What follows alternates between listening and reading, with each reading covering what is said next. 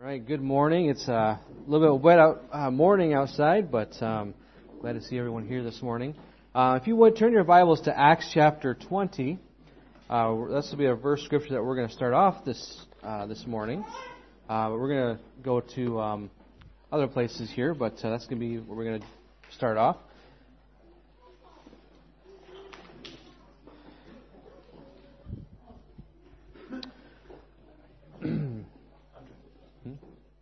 Yo, hold on. I am using it. So just leave it. Yep, thank you. All right. Um, this month we've been looking at the simplicity of salvation. And uh, I'm so thankful that God made salvation so simple that He didn't give us a huge list of requirements to do. Um, one reason why He made it simple is so that anybody could get saved. Salvation doesn't require a certain deed to be performed that some cannot do. Uh, I mean, I'm thankful that there's not like this huge, long checklist and, you know, you have to, oh, I did that one and did that one and did that one and have to accomplish them all. I'm glad that He made it so simple that everybody can get saved. That it didn't matter who you were, uh, what your education level was, uh, uh, what your financial level was, that um, didn't matter anything along those lines. But that all you had to do was uh, obey the Scripture. And we're going to look at that this morning. This is why the why God says whosoever in John three sixteen and Romans ten thirteen. He wants people to know that, first of all, Jesus died for the whole world. And that whosoever believes in Him should not perish but have everlasting life. And then, whosoever shall call upon the name of the Lord shall be saved. I'm glad that those whosoevers are in the Bible, because it gives us hope. And it shows us that we can have salvation. But man has always tried to complicate the plan of God. The Pharisees and the Sadducees in the New Testament did this, and they added their traditions instead of obeying just the law that God, the law that, that God gave Moses. Their traditions created bondage upon the Jews, and, and throughout the New Testament we see Jesus oftentimes purposely breaking these traditions to show that these were not right, that these were creating the bondage upon the Jews and upon their own life. See, religions today are still and always adding things to the simplicity of the gospel. Some say that you have to, that you must be baptized first in order to be saved, or that if you can speak in some unknown tongue, that that's a, a, a sign that you're saved. These are all taking Scripture out of context and are wrong. Baptizing babies and confirmation are all religious traditions that have no impact on the soul of the child. But sadly, many will not read their Bible to see if these traditions are even permitted by God. Uh, they hold to these traditions thinking that their children are safe when in reality they're not. So how simple is it to be saved then? Salvation is simply repenting of your sin and your way of thinking and turning towards God and the finished work of the cross for forgiveness of your sins. That's how simple it is. If you, if you're there in Acts chapter twenty, let's look at these couple of verses this morning. Acts chapter twenty. Paul is on his way back to Jerusalem, and he's stopping here Uh, to talk to, to the Ephesian elders, uh, pastors of the churches there in uh, near Ephesus. Verse number twenty, it says, um, sorry, verse number seventeen in, in chapter twenty. It says, "And from Miletus he sent to Ephesus and called the elders of the church. And when they were come to him, he said unto them, Ye know from the first day that I came unto Asia, after what manner I have been with you all seasons, serving the Lord with all humility of mind, and with many fears and temptations, which befell me by the lying in wait of the Jews, and how I kept back nothing that was profitable unto you, but have shown you and have taught you publicly and from house to house, testifying both to the Jews and also to the Greeks, repentance towards God and faith toward our Lord Jesus Christ."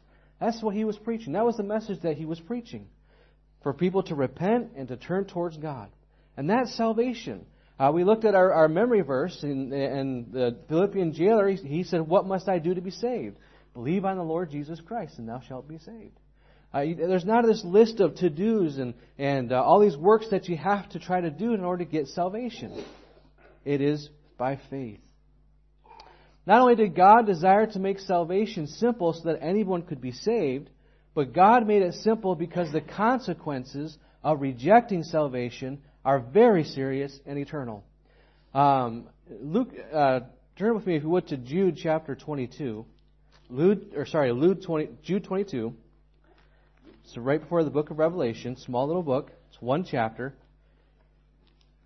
So Jude chapter one twenty-two. Verse twenty-two was key in, in me getting saved. Uh, I didn't grow up in a Christian church or a, a Christian home at all. And it wasn't until people who were showing this compassion upon me and the situation that I was going through, the brokenness that I was going through with uh, losing my younger sister uh, to cancer. And um, as I was um, in that, that, that brokenness and, and people just... From the from the, the Grace Baptist Church in, in Gaylord, Michigan, they just loved on, on my family and I. And I saw a difference that I've never seen before. And um, verse twenty-two and twenty-three, they go together. Because in verse twenty-two says, and of some have compassion, making a difference. But notice that there's a colon after that. It means the thought's not finished. Verse number twenty-three says, and others save with fear, pulling them out of the fire, hating even the garment spotted by the flesh. It was the, the goodness and the compassion of others that brought me to church, that wanted me to come there to hear the gospel and, and come to church. But it was the reality of hell that got me saved. When I began to hear the gospel and when I began to hear that that um, if I didn't get saved, that there was a consequence of of, of my sin, and that uh, there was a place that I would be going because of my sin.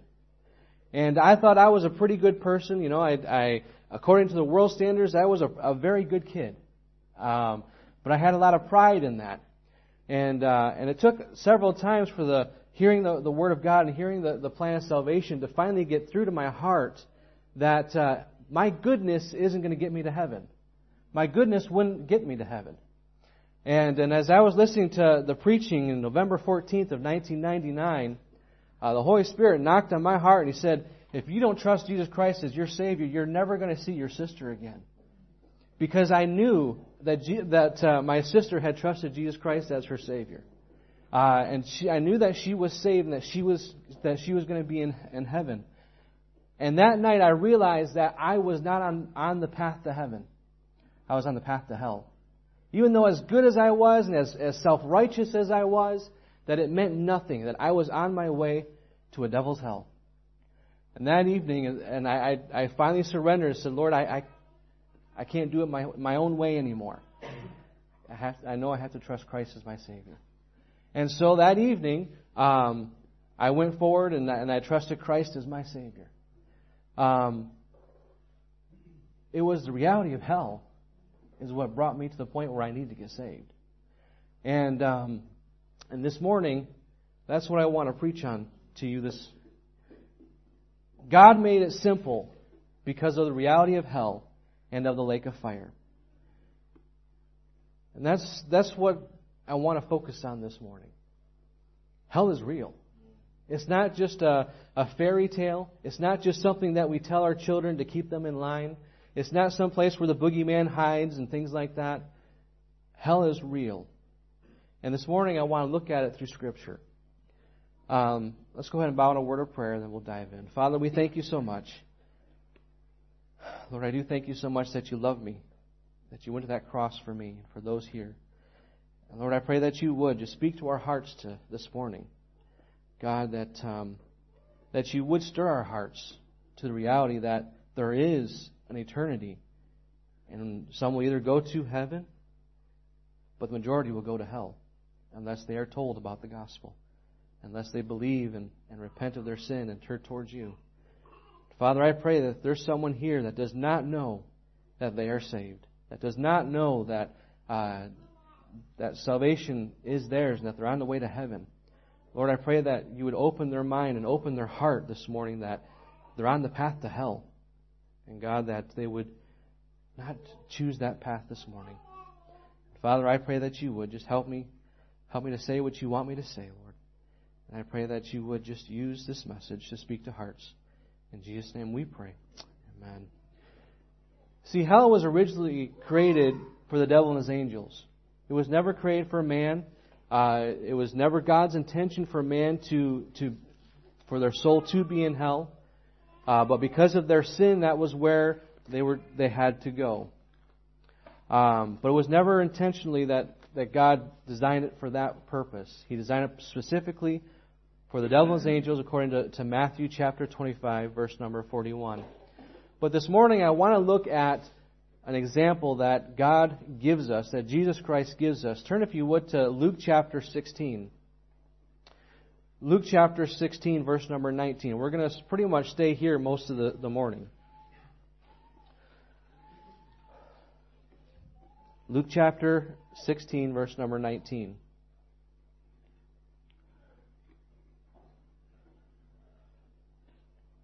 Verse number nineteen says, "There was a certain rich man, which was clothed in purple and fine linen, and fared sumptuously every day. And there was a certain beggar named Lazarus, which was laid at his gate, full of sores, and desiring to be fed with the crumbs which fell from the rich man's table.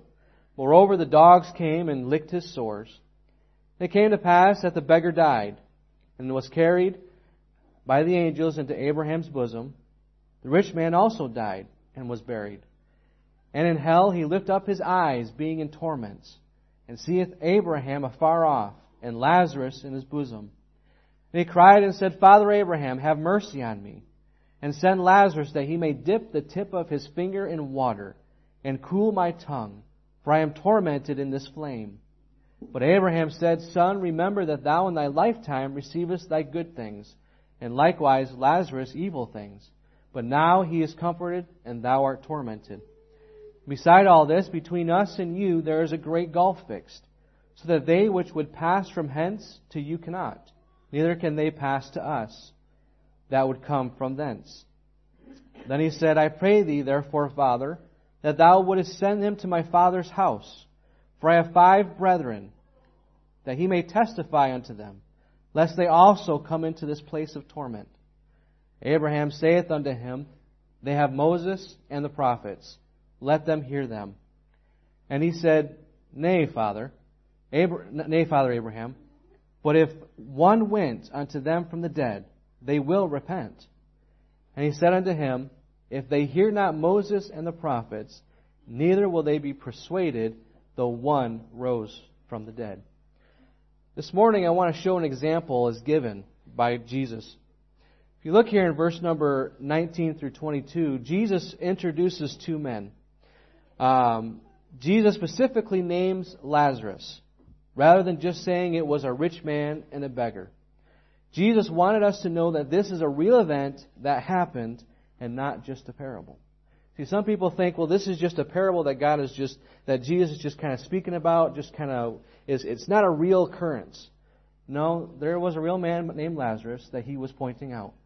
That's why he he specifically gave this man's name. Look at verse number nineteen.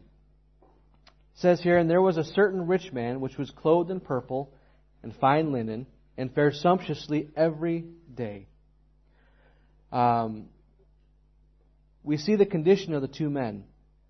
The, the first one, the rich man, he was clothed in the best, and he was very well fed. You know, he had he had everything that he wanted.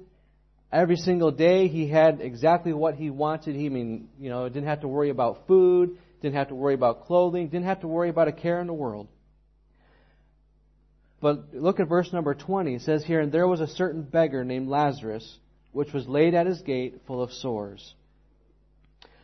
Lazarus was a sick beggar. He had sores uh, that were caused by probably disease. Um, he had nothing to his name. Not even his next meal. He begged outside the gate of the rich man, hoping that he would be generous and, and, and be able to give him at least a little bit of, of, of crumbs. And verse number twenty-one says, and desiring to be fed with the crumbs which fell from the rich man's table. Moreover, the dogs came and, and licked his sores. Um, Jesus is telling us this event to wake some of us up to the reality of hell. This is specifically why he's given us this portion of Scripture. But even though we see the different uh, standings in society, we see the rich man and, and this beggar Lazarus, even though they came from two different uh, status quo, I guess you could say, in society, they did have something common between them. Fact is, they both died. They both died. You see, death is not biased by who you are when it's your time to go. Death does not care how highly educated. He doesn't care about your social status. He doesn't care about the amount of wealth you have. He doesn't care about your gender, your health, your nationality, or your age. When your time is come, you will die. The only thing that's going to prevent that is the rapture. But for for but pretty much count on it that if the Lord doesn't come back, we're all going to die one day. That's that's life. You know, we we're, we're born and we will die. Sometimes the decisions that we make, we hasten our our time to die, and it causes an early death. Hold your place here, but turn to Hebrews chapter nine. Hebrews chapter nine, verse number twenty-seven.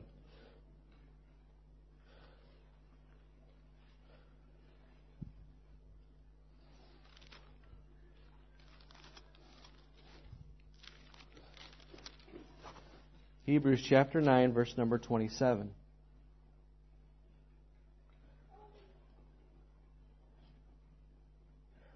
And as it is appointed unto men once to die, but after this, the judgment.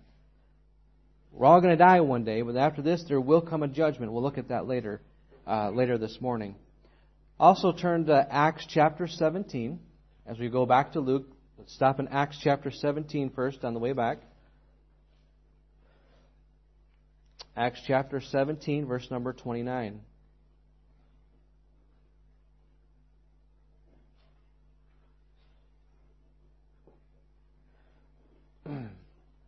Paul here is preaching in Athens to a bunch of people who are very high-minded, philosophers, um, people who are very religious. And verse number thirty, or sorry, verse number twenty-nine says, Uh, for as much then as we are the offspring of God, we ought not to think that the Godhead is like unto gold or silver or stone, graven by art and man's device. In other words, God can't be created.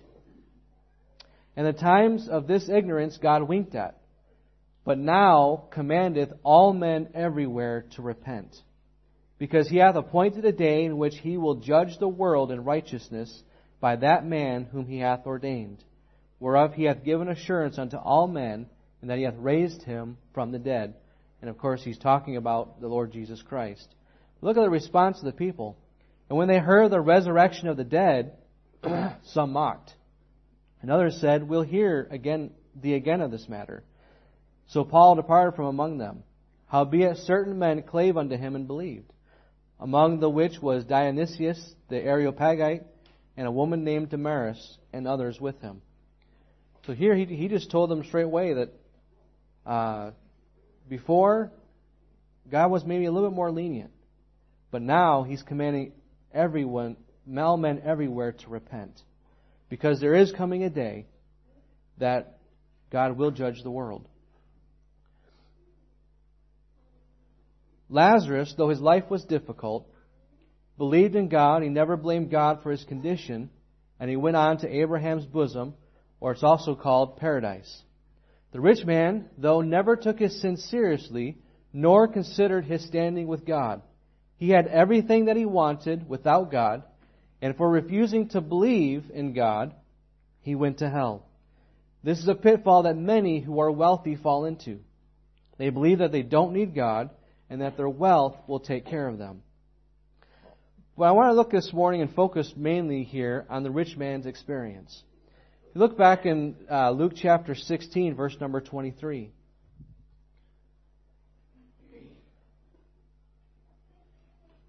First thing we're going to look at is that he was in torment. Though his physical body had died, his soul is eternal and it can feel pain. You see, this this thing here, this flesh here, this is going to pass away. It's going to be, it's going to go into the ground. It's going to be buried. But that's not who you are. You're not this flesh. There's a part of you called your soul. That is who you are.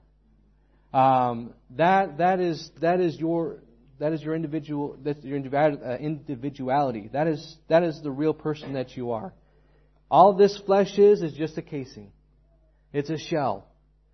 And when this flesh will die, your soul will go in one of two places. It will go either to heaven or it will go to hell. There is no limbo. There is no purgatory. There is no holding place. It is one of two destinations. Hell is not just a state of mind. And it's definitely not going to be one big party. I mean, you talk to people on the streets and, and you start telling them about hell. And like, oh, yeah, uh, you know, I don't want Jesus Christ. I'm going to go there with my buddies and we're going to have a good old time. You know, we're going to we're going to crank uh, we're going to crack uh, crank out the uh, the beer and and uh, we're just going to have a good old time down in hell. Can I tell you, this is never going to happen. And uh, the the party that they think is going to is going to happen in their mind is just a, a lie of the devil and a lie of their flesh, because they don't want to to think about the reality that there may be a place of torment. See, hell, hell is a place of torment and agony that no one has ever before experienced. Matthew chapter eight, verse twelve, uh, twenty-two thirteen, and twenty-five thirty describe it as a place of weeping and gnashing of teeth. Have you ever been in so much pain that you cannot stop the tears? And that your teeth are just clenched so hard that you cannot even open your mouth because you're in so much pain. This is the degree of a pain a person in hell experiences continually with no reprieve. No reprieve at all. Scripture also says that those in hell are tormented by worms. Go to Mark chapter nine, verse number forty-four.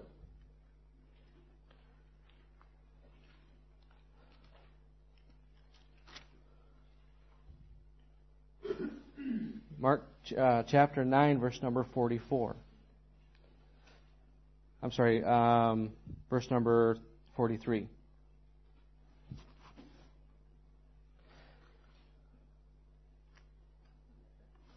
It says here, "And if thy hand offend thee, cut it off. It is better for thee to enter into life maimed than having two hands to go into hell, into the fire that never shall be quenched, where the worm dieth not, and the fire is not quenched. If thy foot offend thee, cut it off. It is better for thee to enter halt into life than having two feet to be cast into hell, into the fire that never shall be quenched, where the worm dieth not, and the fire is not quenched.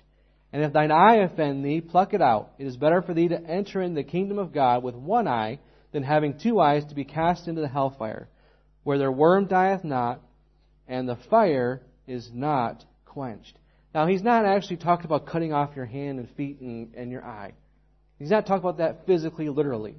Um, he's talking about if there's things in your life that are causing you to stumble, causing you to fall into sin, causing you to uh, to not live the Christian life that you should be living, but living, going back into the world and, and, and uh, living a life of sin.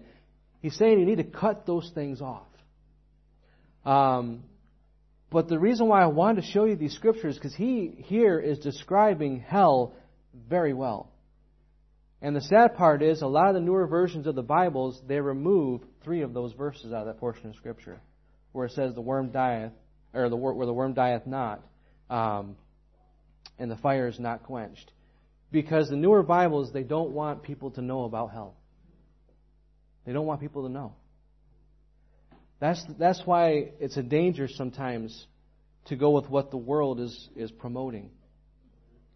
God here warns us over and over and over throughout Scripture that hell is real, that hell is a place of torment, and that this is what's gonna this is what's awaiting people who refuse to trust Jesus Christ as their Savior. This is the reality. Look at uh, go back to, to Luke chapter sixteen, verse number twenty-four. Verse number twenty-four.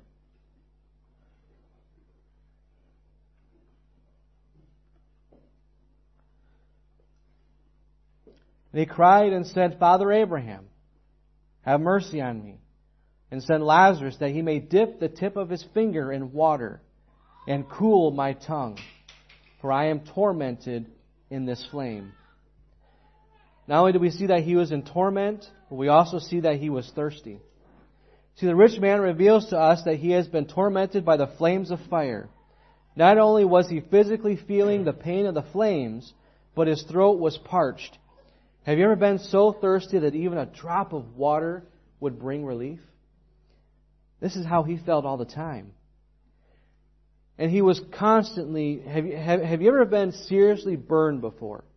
Perhaps either by a, a very bad sunburn or, or uh, you know, maybe you, you burn yourself on... Maybe a, scald yourself on a cup of tea or something like that, and you, and you really burned yourself really bad. Uh, when I was younger, about... I think about ten, fourteen years ago, I, I was I did some something really stupid, really dumb. Um, it was a very hot July day, and uh, I decided to go out to the beach, and I didn't wear any kind of sunscreen, didn't didn't uh, um, bother to do anything, and, and it was a very sunny day. Well, I uh, I laid out in the sun, and uh, you know I didn't have my I took off my shirt and things like that, and laid on my stomach, and I fell asleep. And I was out there for a couple hours. And um, that, you know, that afternoon wasn't too bad. That next day, wow, did I hurt. And um, I, I truly believe that I got second-degree burns on my body, to the point where I could not lay down. I, could, to, I couldn't go to sleep because I felt constant burning in my shoulders, in my body. I mean, I to to, to sleep, I, I could only lean forward, uh, you know, like in a, in a slouch, and that's how I could sleep. The only way that I could get relief is that I would uh, draw a bath of cool water, bath, like uh, lukewarm water, and I was able to kind of just lay a little bit in it without having any uh, pressure to lay down on my back, because it hurts so much to have any kind of touch. I mean, you know, you try to put aloe cream or anything like that, you know, aloe vera on it. And I mean, just to touch it just was just agonizing. And um, it was a reminder to me when I went through that, that this is the kind of burning and torment that the people in hell experience every single moment and for all of eternity. Constantly feeling that fire, that flame, that burning. And it just it, it just made me realize just how thankful I was that I trusted Christ as my Savior. Look at verse number twenty-five. Not only was he thirsty when he was in torment, but he was without relief. But Abraham said, Son, remember that thou in thy lifetime receivest thy good things, and likewise Lazarus evil things. But how, but now he is comforted, and thou art tormented. Beside all this, between us and you there is a great gulf fixed, so that they which would pass from thence can, to you cannot, neither can they pass to us that would come unto thence. So here he's saying that nothing and no one could bring him relief. You see, uh, before, as Christ is telling this occurrence, this happened before the cross. And before the cross, when a person of faith in God died, their soul went to paradise within the earth. Uh, if you, if you want to imagine within the earth, there was two places. There was hell, and there was a place called paradise, or Abraham's bosom. And between them was a great gulf, a great uh, chasm, a great pit, that uh, so that the people in hell could never cross over to the people in paradise. And the people in paradise could never cross over to the, the, the people in, over there that were contained in hell. Um, That's why that's why the man in hell could see Abraham. He could see that he was over there. And that's why he could see Lazarus and things like that. But that's why Abraham said, there's no way that we can cross this this, this cavern. Uh, now this was this was because this before the cross happened. Um, this is why Jesus told the thief on the cross beside him that he would be in paradise that day with Jesus. And when Jesus died, he went to paradise. He didn't go to hell. And between his death and the resurrection, he brought the Old Testament saints to heaven, according to Ephesians chapter four, verses eight through ten. And once they were gone, hell grew and took over the area where paradise was, which was prophesied by Isaiah in Isaiah five, verses fourteen through sixteen. And so when Jesus died, he went down into paradise. And during those three days that he was in the earth, uh, he brought them up into heaven before he was resurrected. And then, um, so that way that the people that were in paradise are all gone. It's empty. Um, and so hell took over that space. And so that th- there was no way that he was going to be able to have relief, because there was no way of crossing that divide. It was impassable, and there was no way Lazarus could have gone to hell's side and given the rich man relief. This rich man was stuck. Uh, let's look at verse number twenty-seven. We're going to see his plea with Abraham. Then he said, he because re- he realized that he okay that he's not going to be able to have any relief. Verse number twenty-seven says, Then he said, I pray thee, therefore, Father, that thou wouldst send him to my father's house. For I have five brethren, that he may testify unto them, lest they also come into this place of torment. Abraham saith unto him, They have Moses and the prophets. Let them hear them. And he said, Nay, Father Abraham, but if one went unto them in the in the dead, or from the dead, they will repent. And he said unto him, If they hear not Moses and the prophets, neither will they be persuaded, though one rose from the dead. You see, the rich man realized that he was he wasn't going to get any relief. And his thoughts went to his family that was left behind. He had five family members who were still alive. Sadly, finally, now his attention was upon others instead of only himself. You see, before he died, he lived a life of self-luxury. All he cared about was what he had. He didn't care about who was outside his gate. Didn't care about if there was anybody who had needs. All he cared about was himself. But finally, he starts to think about others. But sadly, it's too late. You see, he did, he did not want them to come to hell as well and suffer the torment that he was faced with. So he makes one earnest plea for his family. If you are lost this morning, those in hell today are pleading that you not make the same mistake that they had made by rejecting Jesus Christ. Rejecting salvation. We look at Abraham's response, and it seems it seems kind of hard, kind of calloused almost to a degree. You know, when we see it, where he says they, he has Moses, or he has Moses and the prophets. What Abraham is telling them uh, is that they have the Word of God, they have the Scriptures, and everything in the Scriptures contains of a warning of how not to end up in hell. But the rich man doesn't think that's enough. And tells Abraham that surely if they saw someone return from the dead, that they would then believe. I mean, you know, yeah, we've got the Word of God, but nobody nobody's paying attention to it. Nobody wants to listen to it.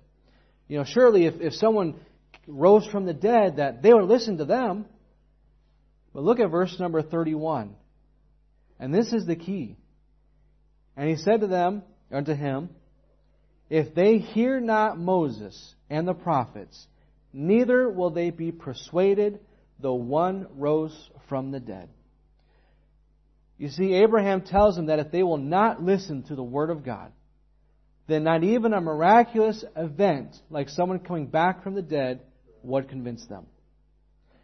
This is why God seems to not respond to those who uh, declare for God to prove His existence. If they will not listen to the Bible and God's Word, they will not listen or consider a miraculous event. I mean, you look at it all the time and say, you know, God, prove if, if you're if you're really there, prove yourself to me. Prove that you exist. And uh, and He's already given us everything that we need to know about God, everything that we need to know about salvation, everything we need to know about our life and how to live life and and everything we know we need to know about how to avoid the destination of hell and things like that. He's given us everything that we need to know. But people don't want this. They want some sensation, uh, sensationalism. They want some uh, uh, feel-good message. They want some kind of um, you know, experience that uh, that makes them feel more spiritual, things like that. They don't. They really don't want the Word of God, and that's where they're gonna. That's where they're gonna fail. Lastly, this morning we're going to see his regret. See, Jesus finishes the story with Abraham's response. The thing that should that should grieve you the most is that this man is still in hell two thousand years later, and will be there until his day of judgment at the great white throne. So what's going to happen next to him then? Well, let's go take a look. Revelation chapter twenty. Revelation chapter twenty. We are finished in Luke chapter sixteen, but Revelation chapter twenty. See, hell isn't the last stop for a person who has rejected Christ. Hell is only a temporary place. It gets far worse. Revelation chapter twenty, verse number eleven.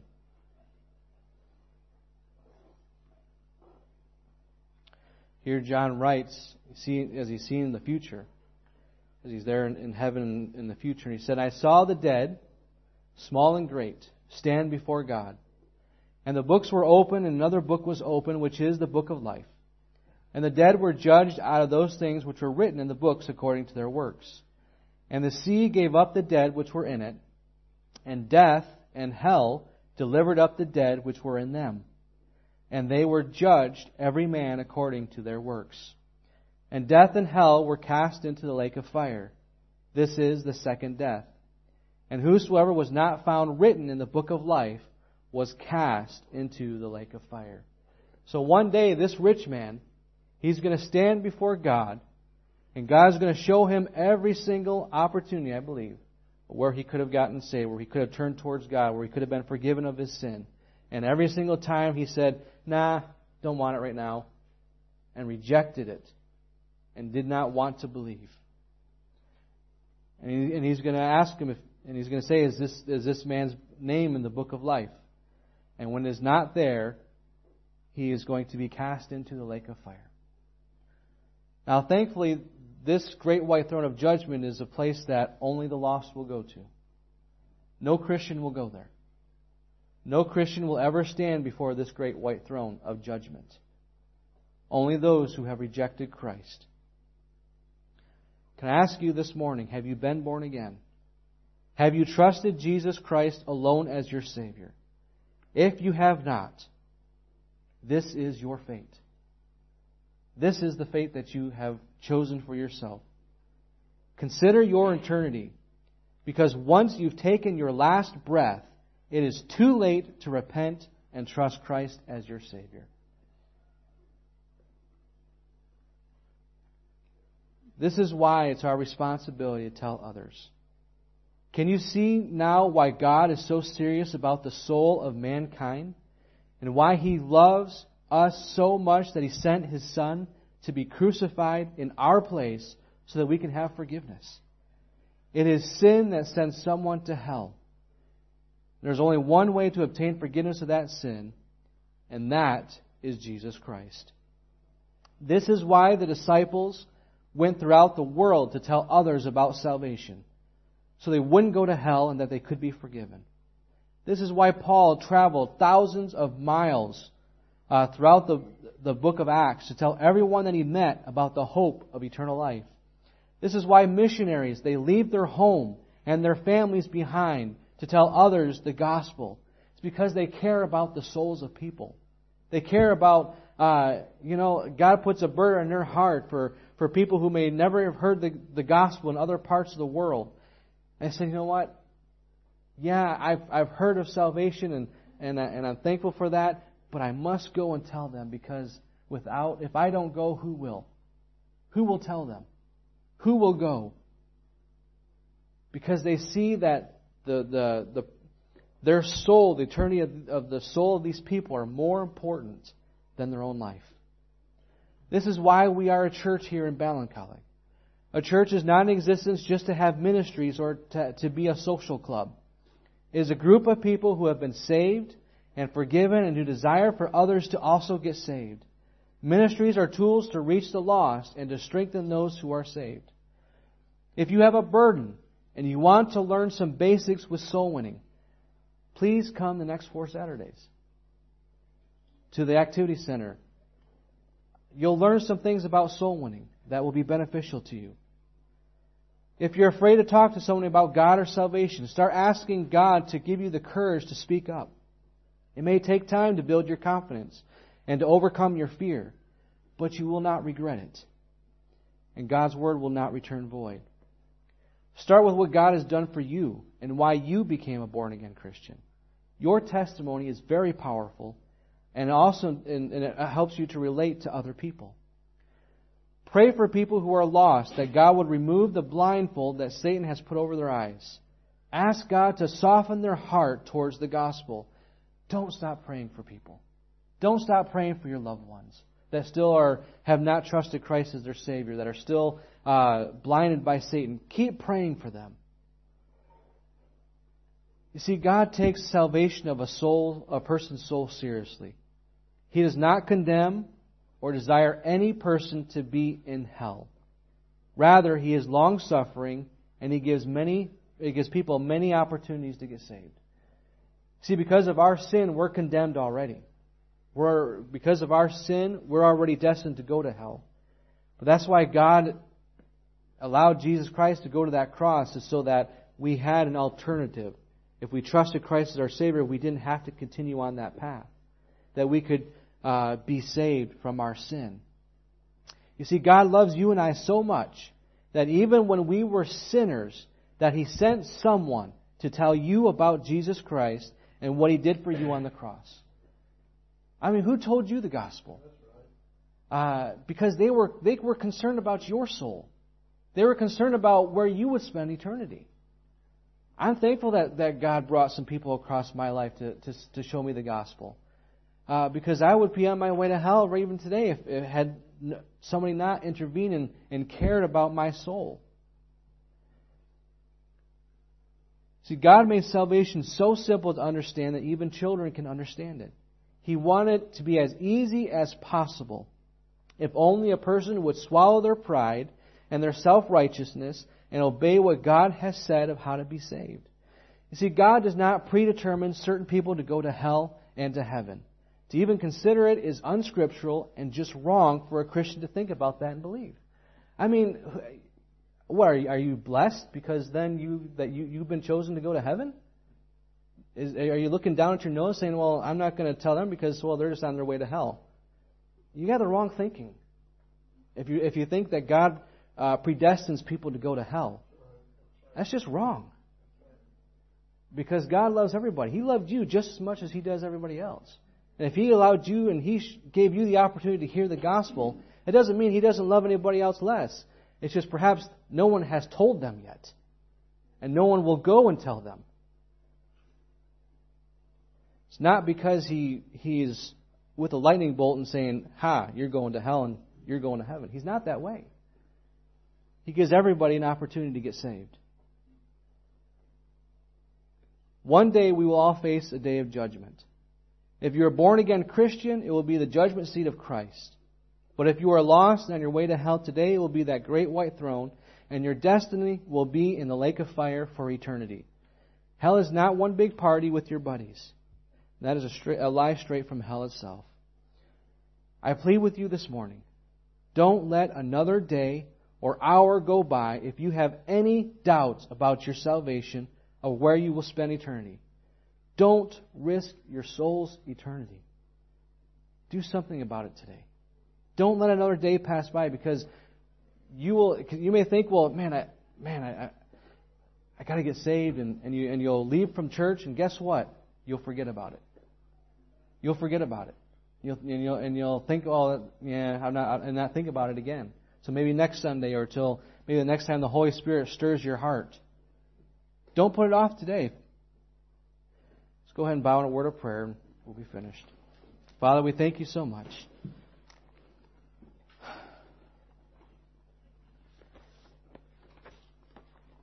Lord, I do thank you that you have revealed in your scripture that there is a place called hell.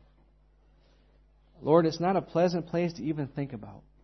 Lord, I know it's not a, a message to hear that is a pleasant message because, Lord, it, it should hopefully be convicting of us. Lord, of our, yes, those who have been saved, I'm thankful that, um, Lord, that we have, have been saved. Lord, it should put a burden in our heart for those who are lost around us, those who don't know Jesus Christ as their Savior. Maybe it'll make us pray more for our family, make us pray more for our coworkers and the people that are around us, our neighbors. God, that maybe it'll just increase our burden, Lord, to be a better witness and to be more mindful of, of where the uh, uh, the eternity is of, of the people around us. Lord, I pray that you would, would allow our eyes not to just to see people, but Lord, that you'd allow us to see the, the, the, the souls of people. Lord, if, if they don't hear the gospel, they're on their way to hell. And Lord, I do pray. I know this morning was a hard message. It was hard to preach. But Lord, it was something that, God, you put on my heart. I'm thankful, Lord, that you made salvation so simple because you do not want people to go to hell. You do not want people to go to the lake of fire. And you want them to be warned. And Father, I do pray that uh, this morning that we'll take the message to heart. God, that um, we won't be so casual about our Christianity. God, that it was something serious that cost you uh, your life on the cross. And uh, Father, I just pray that you would, Lord, just speak to hearts this morning. In Jesus' name I pray.